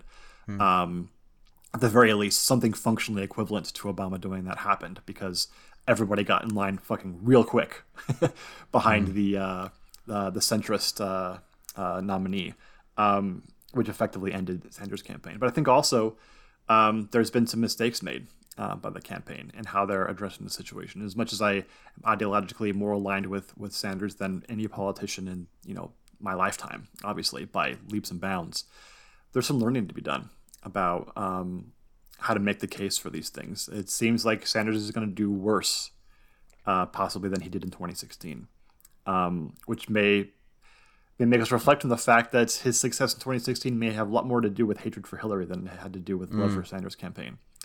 Uh, which is not necessarily the worst thing in the world. Like it could uh, just be that the growth of these ideas is um, is positive, but not quite as revolutionary as we maybe had hoped in 2016, right? Yeah, uh, I mean, maybe least, we it just- means there's more we- work to be done. Yeah, and we just maybe need to start realizing that Americans are. We like to think that like ah the demographics show that like I mean and yes young people do overwhelmingly support you know Bernie Sanders but the way that it comes across I think from some people is that like if only the old people would get out of the way then socialism would take hold right or like yeah, that's just totally wrongheaded. yeah i just i th- maybe there's a sense in which and this doesn't this doesn't really kind of like overturn the demographic argument but maybe there's still a sense so it's kind of a separate argument but maybe there's a sense in which we need to just come to grips with the fact that like the united states of america is fundamentally extremely conservative relative to other places around the world right so uh, we had tom airy on our podcast right? Um, for people who don't know, Tom was my old basketball coach in high school, and now he's kind of like a like how would you describe him? Like a a post evangelical? Is that about right? Yeah, that sounds right. Um, and so he was talking. He recently posted something on Facebook that I thought was really fascinating. Um, so he was a part of a group called Fellowship of Christian Athletes. Do you do you remember what that was? Uh, yeah, yeah. So he was a part of that a long time ago, and this is his post from Facebook. So a couple decades ago, I met Ralph Drollinger. Do you know Ralph Drollinger, Troy? Um, from the church. No, Back in the just a former basketball player, NBA player. Oh, um, I don't think so. Maybe Ralph Drollinger. Drollinger. It's Drollinger. kind of ringing a bell. Yeah, so he said, I a couple decades ago, I met Ralph Drollinger at a Fellowship of Christian Athletes event. Like me, he grew up playing basketball in Southern California. Unlike me, he's seven foot two and played in the NBA. Now, Drollinger leads the White House Bible study. Ten cabinet members attend. Last week, he wrote a biblically astute evaluation, quote, that's his words, Drollinger's words. Last week, he wrote this, claiming that COVID 19 is a form of God's wrath punishing the world for China's, quote, recklessness and lack of candor and transparency. He also blames gays, lesbians, and environmentalists. And then he goes on and to criticize, obviously, because Tom agree, disagrees with that fucking vehemently, right? Basically saying that this guy's the problem. But this is the guy that's leading the White House Bible study. And this type of mentality is extremely common in the United States. My father actually sent me a audio file of our former pastor, John MacArthur, who gave a message addressing this time um, called like trusting God in a troubling age or something along those lines. And I've also done just a little bit of digging about all of these pastors who are leading their congregations through these COVID inspired, apocalypse inspired messages about how God is in charge and we just need to trust and that Trump is like Cyrus and all of this shit. It's a very similar narrative. I mean, it's not surprising if you have the upbringing that we had. But it's just so interesting because this is a sociological study that I think if you're from Australia or if you're from the UK, I don't think you understand this. Like the depth of a certain type of religious mystification which relates to a type of conservatism is so deep in the United States that we can't also neglect that as being another huge contributing factor for how it is that we respond to these types of events and why it is that somebody like Trump has a 60% approval rating. You know, that contributes greatly to that. Now, I'm not saying that 60% of America is that fundamentally evangelical. That's not the point. The point is that's a huge contributing input that oftentimes flies under the radar when you think about like political think pieces and kind of the more secular media that's trying to wrap its head around these things. Yeah, I mean, I, I certainly agree with that. I think that that's um, both an important issue and not uh, like the major issue overall. I think it's, it's, it's a, um, decreasing number of people who are kind of involved um, in that form of thinking. Although it's you know a, a, a group of disproportionate power um, in politics and in culture, uh, given how small they are. I mean, what's Trump's you know um, base is like what 30, 35 percent of the country. You know, the group that yeah. will not possibly um, betray him, lest he hmm. uh, like literally do abortions on TV. Um, right, but that thirty percent doesn't exist in the UK, right? It's like ten percent, and like in Australia, it's like five percent. It's Hillsong Church, right. and that's it. you but know, even that thirty percent is not just evangelicals, right? It's also just really dedicated Republicans who will just mm. um, live or die by the party, right? Mm. Um, which of course Democrats have that too, so it's not unique to Republicans. Um, have that. There's a certain base that will not uh, betray the Democratic Party no matter what. Uh, you know, their party over everything else. Um, so yeah, I think it's an important issue um, and one that has to be dealt with. I mean, and not even dealt with. Like there's there's almost one sense in which it's just there's nothing you can do for those people, right? Um, yeah. Unless you have a personal relationship with them and might be able to uh, be like you know their Apostle Paul right? Hmm, um, hmm. then there's there's not much that can be done uh, at the uh, at the uh, granular level. It's only the granular level that can be effective effective for those people. But at the same time, I don't I don't think we should just say um, the country is fundamentally. And I know you're not saying this, but like there's there's this, thought out there that the, this fatalism that the country is fundamentally conservative. There's nothing you can do, um, and so you have to just work extra politically or something, whatever that ends up meaning. Um, to affect uh, radical change. And certainly, I think we should be working extra politically as well as politically to do this. But um, I do think that, like, probably one of the, if not the greatest hope for the country is to have someone like a Sanders who becomes president. And that doesn't mean all your problems are solved when that happens, but it's I think it would be a huge change to the symbolic consciousness of the country.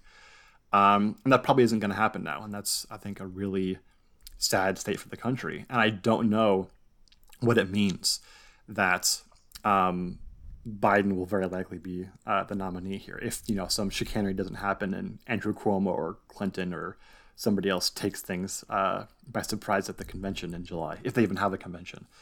Um, hmm. I do think it's important to note that um, Biden isn't the nominee because people believe in him, right? Hmm. It's not that like the country is fundamentally conservative, and so most Democrats want the conservative candidate. They don't. Most Democrats favor Medicare for all. Most Democrats think that their um, that their political beliefs are more aligned with Sanders than anybody else uh, who leads the party. Right?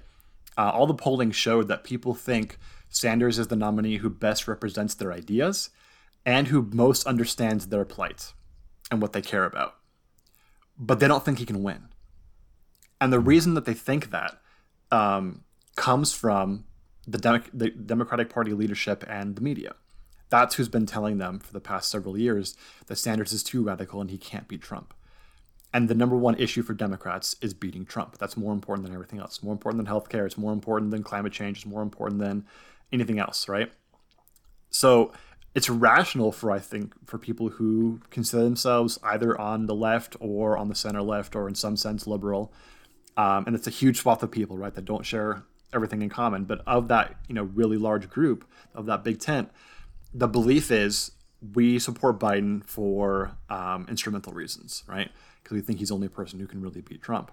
Um, and that gets into a much bigger issue that isn't really about people being fundamentally conservative than it is about how um, power is structured within all the institutions that make up the left and uh, liberalism and like you know you know um, liberalism in the sense of you know uh, the political spectrum of the United States right now, from the media to the Democratic Party to whatever other you know minor institutions that make up it as well, um, way down to podcasts, right? Yeah. And that I think is the most fundamental issue. Why do people think that Biden's the only person who can beat Trump? When I'm not saying that Sanders is the only person who can. I'm saying we don't know. That's the exact same thing Republicans said about Trump in 2016. Is that he's only um, he can't beat Hillary. We need somebody who's more of a mainstream Republican uh, to sort of take that plunge because Trump will get you know uh, trounced. And they were wrong about that. They could have been right. They were very close to being right about that, um, but they ended up being wrong. It might be that Sanders can't beat Trump. Maybe he is too radical. Maybe people will scoff at the you know socialist label that got thrown around. It's also very likely that Biden gets trounced because um, I don't know if you saw this uh, article the other day, but 25% of Biden voters were enthusiastic about um, his chances, right? Or enthusiastic about him as a candidate, right? Not about his chances of winning. And that's the lowest number in recorded history for a Democratic nominee. Wow. And every single nominee who has had, I don't remember the number, it was something like under 45 or under 50% has lost. And the ones who have gotten um, enthusiasm that was up in the like 50s and 60s have always won. So it's a really good marker for how your chances of success in the general election, how enthusiastic your voters are in the primary, right? Hmm. And his are historically low, right? Hmm. Um, that might end up meaning nothing because maybe this is a unique election um, coming this year. Who knows, right? I'm not saying this means Biden's going to lose, but there's just as much evidence and just as many markers and signals that he's going to get trounced as that he's the only person who can beat Trump. So we don't really know the answer to that. And this is a much bigger issue than just the fundamental liberal or conservative bent of the populace. This is about how power works in all these institutions that make up um, the political process in the country. Hmm. Yeah. So, I mean, here's the thing I keep hearing all of this from kind of like more left leaning political commentators. And I'm not saying it's wrong, but it's just, it's like the same discourse that I keep hearing. And so I'm kind of curious. Like, I'm like, there's got to be something else that we're missing.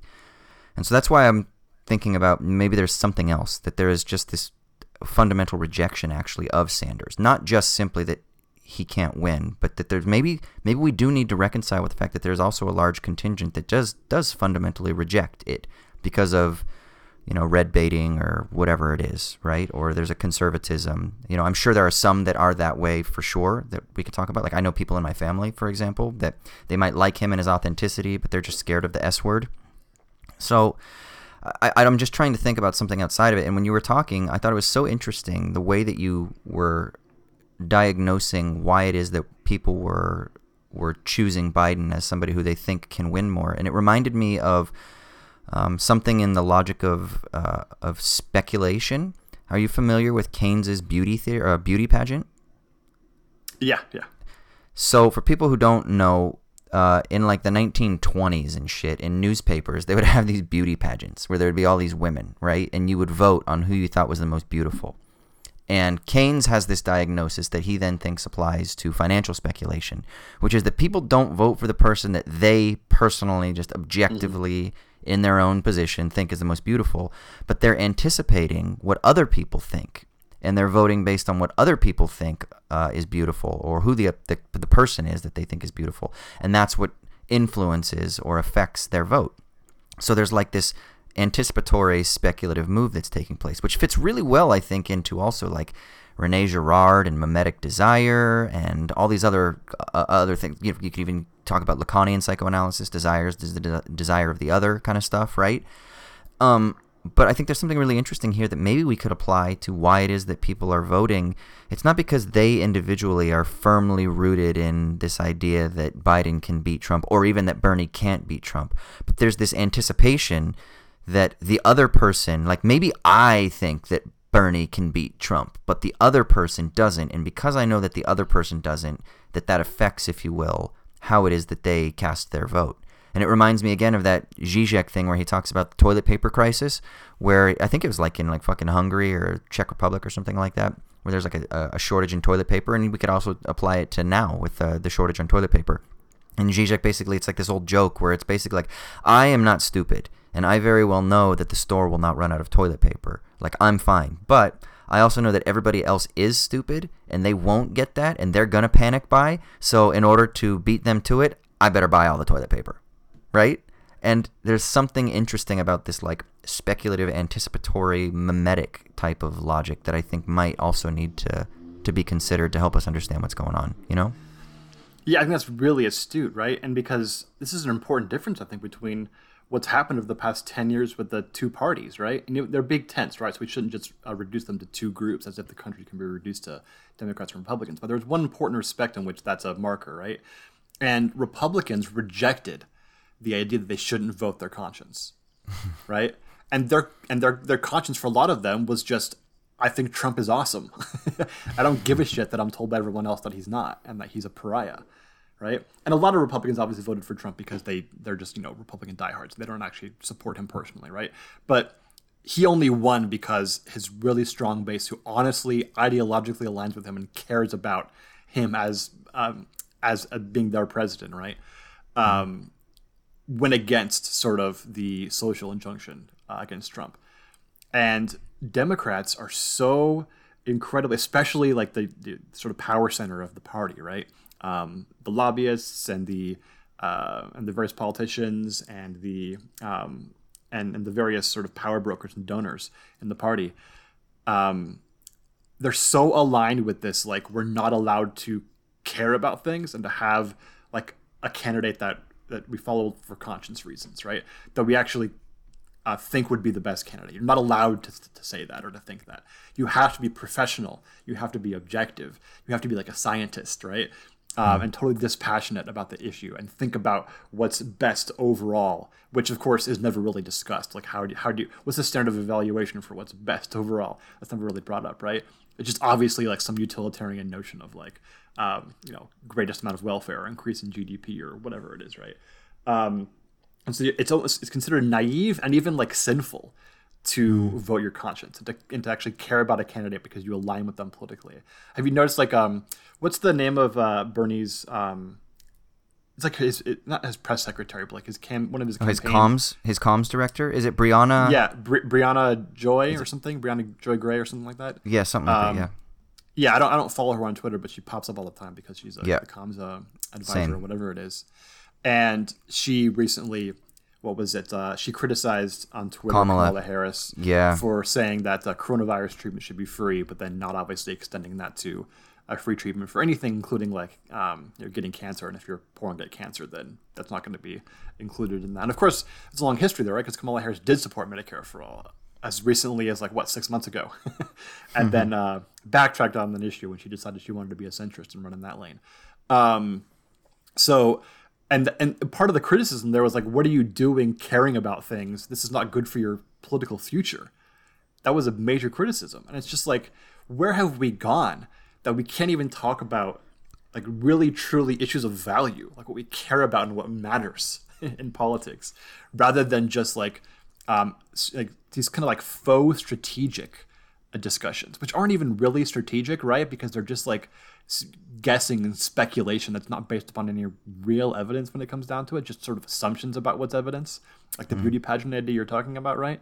Yeah. Do we really know what other people are going to think? We don't, right? Because we're kind of assuming they're they're voting based upon their conscience, what they really believe. But then they're not doing that either, right? So there's like layers and levels here that we're never going to really unearth when you're doing that sort of like pure strategy 11 dimensional chess type of thing, right? and it really goes off in haywire, right? Democracy really, in the limited sense of like voting um, for your best interests, and then that's going to work in the aggregate to come up with everyone's best interests or whatever you think like the, the naive version of like the democratic institution is and what its goals are, is not going to work if no one's actually voting their conscience, but has some like 11 dimensional chess speculation about what's um, going to happen in the end. Um, and I think it's really important that we get back to this kind of naive notion of thinking about what matters and what's of value um, in uh, politics, what we actually want in the end. and then try and figure out how to best achieve that rather than doing this crazy Rube Goldberg machine that we're doing. Like, there's a reason why Democrats are sort of totally alienated from their party and from each other and have all this infighting, right? It's mm. not just because of the big tent, right? There's a lot more to it um, than that that's causing this. It hasn't always been this way for the party, I think. It's obviously a, a unique and new thing. Hmm. I mean, to tie this back into the coronavirus pandemic, do you think that this is also manifesting itself in the ways that the various parties are dealing with this issue, in the ways that the system itself is established so that it's even able to operate in response to this issue. And and what I mean is like is there like an instrumental logic, a consequentialist logic, a utilitarian logic? Is there something that uh, we not to just overly reduce it to a single type of abstract theoretical framework that is somehow like the a priori paradigm that is guiding all thought and action, but is there a sense in which we can start to do that kind of work that ties into these other tendencies that we're discussing? I mean, it's got to be right. Like we're going to see this over the next six months uh, in preparation for the election. How does Biden and the rest of you know his surrogates, how do they deal with addressing the, the clearly the, the what's going to be the major issue in the election, which is this coronavirus stuff, right? Which they were not prepared for it to be the major hmm. um, discussion topic, obviously, right? I thought it was going to be like the economy, or I mean, I don't even know if Biden would make it. Like, I guess um, what even would Biden's big talking point against Trump be? I don't even know what it would be. Like, uh, you're a jerk or something, right? You can't talk about healthcare. You can't talk about um, like kids in cages, given the fact that Trump will just throw back at them that you started the camps. Um, so, yeah, I don't even know what. Who knows if they'd even debate, right? They might not even debate when it comes down to it. Um, but uh, it's not going to be any of that now. It's going to be coronavirus stuff and pandemic stuff and all that. And I don't know what the Democratic Party's line is going to be. Like their line can't be that we're the ones who helped people because there's evidence that they opposed that you know certain elements of the party opposed the checks at first, right? And it was actually Republicans who came out. It was Romney who came out first and publicly said this is the thing we need to do, right? And Trump's going to be able to own that. Um, I guess if it really gets bungled, and, you know, over 100,000 people die, then that's going to be obviously the main talking point, right? But what what are Democrats really going to be able to say about what they did and what they can do differently. And I don't know the answer to that. And whatever it is, whatever their talking points are going to be, is going to be evidence of um, what they think uh, is of real value. And that's not even what they think is real value, what they think everyone else is going to think is a real value. Because they're doing this crazy beauty pageant speculation shit, right? Hmm. Uh, which never actually works in the end. Um, the whole, uh, for every uh, a leftist that we alienate. We're getting two Republicans in the suburbs bullshit, which uh, was pure speculation and obviously incorrect back in 2016. Um, and it's I, am I'm, I'm really sad, honestly, about the fact that at the very least Bernie brought back this notion of we can actually care about things, hmm. we can actually value things, and it's not ridiculous and naive and stupid to care about things politically. And luckily, I think it's still there that feeling and that mood is still there amongst um, especially young people, but anybody I think who supported Sanders and probably a lot of people who supported Warren too. Um, and what the, where that energy is going to go, I think is going to be the big story of the future for the left mm-hmm. because it's got to go somewhere because people aren't just going to give up on that shit. Uh, but it's probably not going to be for Bernie anymore. Yeah, yeah, I don't know. I mean, it's it's kind of shifting tack a little bit, but it's I've just been thinking a lot about you know, we talk about this a lot on the podcast, but thinking about what kind of society we want to live in, you know. And um, I mentioned this briefly before we started recording, but there was an article that recently got written about how um, people with Down syndrome or that are on the uh, lower functioning scale of autism um, or that have other forms of um, of uh, uh, of, of like disability, of, of psychological or physical disability, that they would be restricted access to some of the uh, cures like ventilators and hospital beds and things like that for curing coronavirus. And I was on a, uh, a chat with a, a, friend the other day. She's the a student doctor. Um, I think I mentioned her earlier in the podcast. I can't even remember. My time doesn't exist to me anymore, so I don't remember when I said this. but I was chatting with her the other day, about the issue of bioethics, and she was talking about how difficult this is. And she's like, And then at the same time, I mean, we basically came to the conclusion this is just an impossible situation. But at the same time, what do you do if you have 100 ventilators and you have uh, 1,200 people? You know, how do you make those difficult decisions? And the problem is, is you know, she was giving me some insight into how it is that the hospital operates. And the hospital operates. The people who run the hospital, they tend to operate, you know, based on just numbers. You know, human beings are just inputs into their spreadsheets, right? And um, then you obviously hear these stories about how in Italy, how they're basically choosing who gets to live and who gets to die, right? And oftentimes it's people over 80 that are refused the medical services, and then it's the younger people who are considered the viable people who get the services, right? And um, or the people that they believe that they have a higher chance of being able to to benefit with you know putting them on a ventilator or giving them a hospital bed or whatever. and so I was just thinking, I was like, can we even operate in our society? Like, can you operate a healthcare system like we have, even if it were a nationalized one, a single payer system? You know, think of the UK's or Canada's or something like that. Can you even fully operate one of those healthcare systems so large that's trying to prevent death and prevent disease and prevent suffering on as great a scale as possible? Can you do that with also maintaining some level of a concern primarily for the good? Or like building a good society? Or is there almost a sense in which you're like hamstrung into a type of instrumentality? Almost a type of utilitarian calculus? You know? Like how Yeah, could you have how could you have a huge global medical system based on modern technology and modern efficiencies and the surgeries that we have and the cures that we have and try to get people in as quickly as possible. Not even forgetting for a second like let's even be a little bit more utopic and forget for a second the profit motive right? Could you even have that and have it operate just in terms of having the capacity to be able to service people and have it operate according to the good? Or like is it does it just have to be instrumental you know and functionalist almost Yeah, and that's a super important question, and it gets to the heart of the you know one of my hobby horses about um, these moral dilemmas, and is that uh, moral dilemmas always try and force you into a narrow scope um, about the issue. Like, do I do I save the eighty year old person or the forty five year old person, right? And obviously, um, when you're in the dilemma itself, it has the narrow scope, right? In a lot of ways. But then it's really important, I think, especially when you're being dispassionate and trying to be objective, to to do that not by not considering the humanity of the person, because the humanity of the person is an objective feature of them. It's not a a, a purely a passion fueled one of the of them or a subjective one. Um, but to also look at the wide scope of the issue, right? It didn't. Ha- almost every moral dilemma didn't have to be that way, right? There are some, you know, that are not like that, but most of them didn't have to be that way. Um, we didn't have to have a healthcare system that wasn't prepared for a pandemic, right? But we do. We didn't have to bungle the response to it. We didn't have to um, not use the Defense Production Act to immediately begin making ventilators and masks two and a half months ago when we knew this was going to be the case. So we didn't have to doesn't have really ninety percent of our medical supplies, you know, be reliant upon import from China. yeah, Yeah. Um, these things didn't have to be that way. And that doesn't help you in the immediate scenario, right? But I think it does help you think about the moral dimensions of it, which is uh, that it matters now. That means it will matter in the future.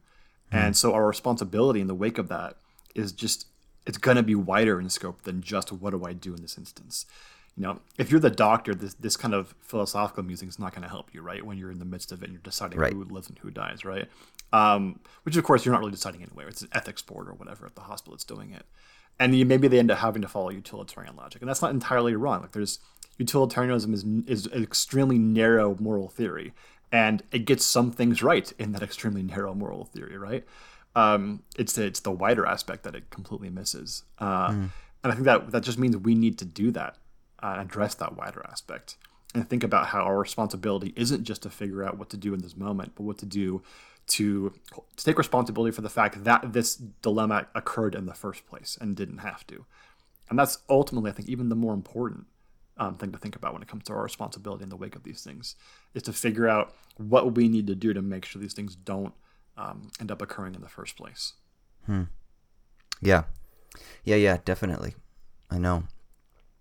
I mean, we've been going a little while here. Is there anything you wanted to kind of address? I have a feeling this is going to come up again. yeah, I mean, how would it not, right? Like, uh, we've been holding in all this stuff for the last month. I know. I mean, um, is there anything at a, like a more personal level? I mean, we talked a little bit about domestic abuse and and psychological issues and things like that. But is there anything at the more like individual, personal, social level, like that you want to talk about that we could address real quick as a kind of final a final note, or do you want to kind of maybe put a button on it and then do it again next episode? Yeah, maybe we'll put a button on it. I do think there's just really briefly, like you know, people talk a lot about how um, individuals uh, are fundamentally selfish and only care about themselves, and we know that people aren't that way, uh, even generally. I think that there's a strong sense in which living under sort of late capitalism stunts people such that they become more selfish than they would otherwise be. I mean, human nature is not fixed; it changes given you know social conditions and environmental conditions and nurture and everything else, right? Um, and even with all of those things working against it, I think people are not inherently morally um, are not inherently selfish. They're they're selfish, but they're not just only selfish, right? So it's much more complex than that. And we see the the evidence that people are, and we even know this like sociologically, right? That um, when disasters strike, people actually become uh, uh, have more solidarity with each other um, than they did before in a lot of cases. And uh, that doesn't mean that we're fundamentally like altruistic either, right? Right, It's right. neither. We're both. um, and different conditions will bring out one or the other. And I think that's important to realize. And that also tells you that there's like that that tells you that there's work to be done, right? That that gives you um, the like practical syllogism for what you need to do, which is to try to help uh, make people more altruistic uh, and more concerned with um, uh, what's ultimately good, and not just uh, with their own like personal self-interest. And so we're going to see, I think, in the next six months, a lot about uh, a lot of evidence that we can take about um, the state of American culture, as well as the state of American politics. But I think we all kind of know how fucked up that is, right? but American culture is maybe more uh, uh, opaque, and maybe we'll get a clearer view of that in the next six months. So I'm very interested to see what that looks like, looking back on it um, after all this. Probably more so than we've gotten in a six month uh, period uh, in, in isolation before, right? Given the the sudden changes to everything. Yeah, yeah, because I am I am worried about the societal impact that this is going to have.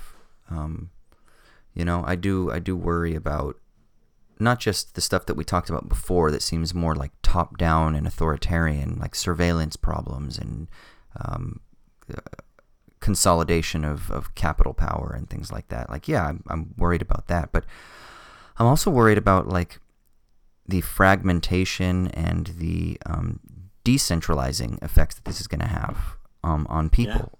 And it might sound strange to speak about consolidation in one breath and then simultaneously to talk about fragmentation in, on, at the same time, but I don't think that they're actually mutually opposed, and I think they reinforce one another. There's a sense in which if you can fragment people socially, if you can create a type of frenetic chaos, and then simultaneously you can come along with the cure and you can say, ah, but as long as you become uh, a better participant, a better citizen, a more obedient citizen, as long as you bear the burden of this psychopolitical regime, um, then you can kind of mitigate the uncertainties or the anxieties that come from this fragmentation, which is just a problem of nature or some shit like that, right? That, that can be kind of sold to people.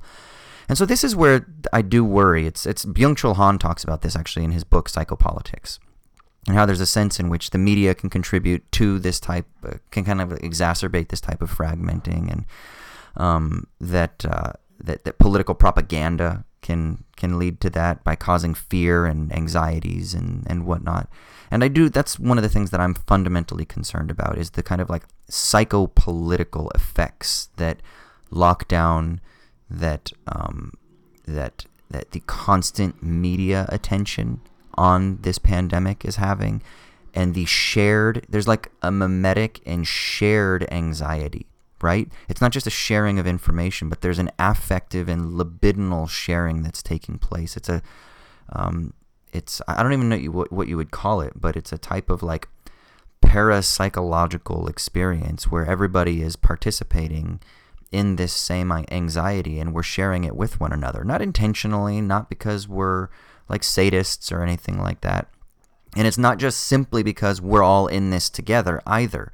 There's something that is contingent and constructed about it as well.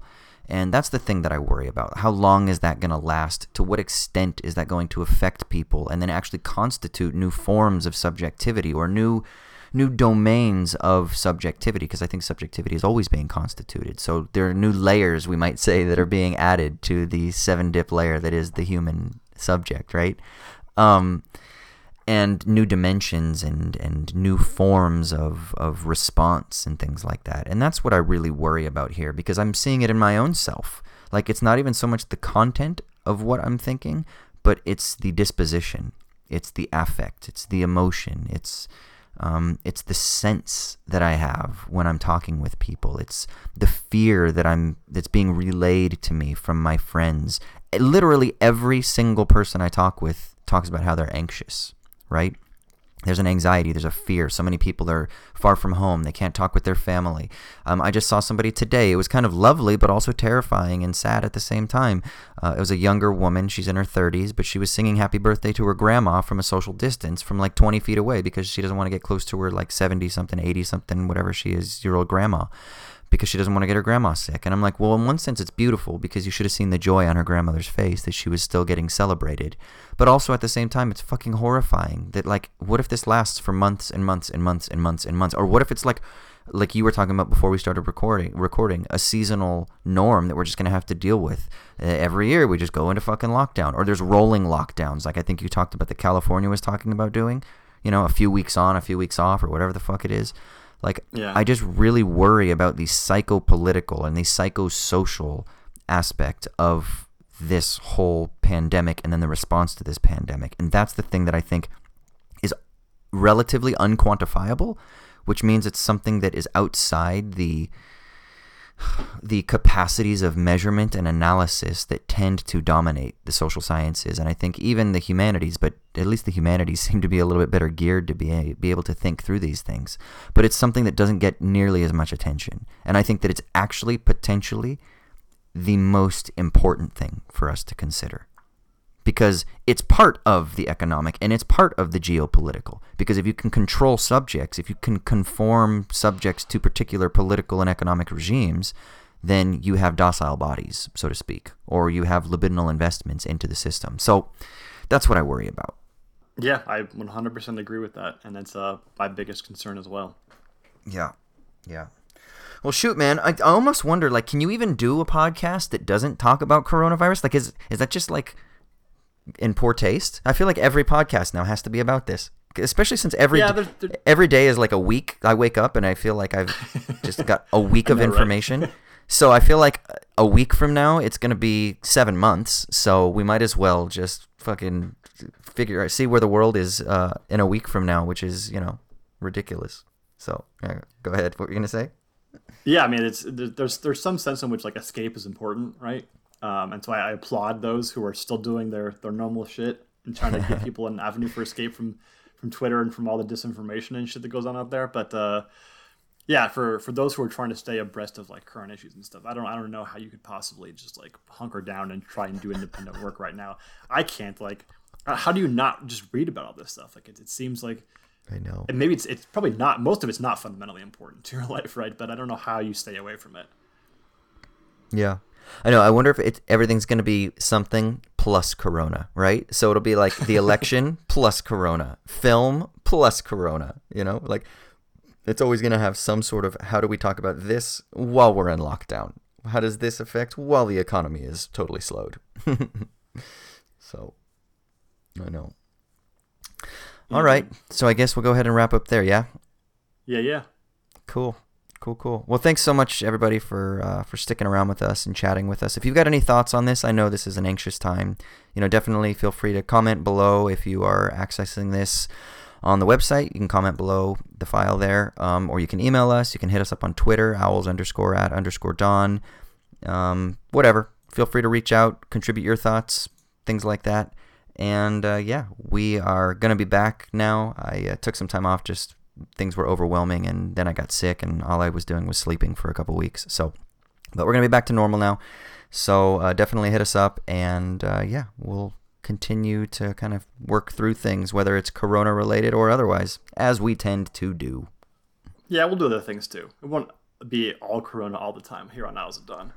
I know, and plus I gotta continue to talk about like skincare regimes and things like that. Like, how do you take care of your skin while you're in the age of Corona? Oh, damn it! See, I With couldn't no even access talk. to vitamin B, yeah. yeah, exactly. I will say this: I am struggling.com that I can't swim every day because my pool is fucking closed, and it is fucking brutal. I can already tell. I've put on a little bit of flab, and it's making me angry. So part of that is also that I haven't been eating as well, and I did go on a little bit of a bender where I drank a little bit um, before I went into lockdown. So put on a little bit of uh, an extra layer, and I'm angry at myself for putting on that layer, and so I got to start working out in the backyard with my kettlebells and shit, I guess. So Yeah, I'm sure I'll, we're all gonna have that. We're all gonna have that quarantine 15. the quarantine 15. That's right. Yeah, that's absolutely right.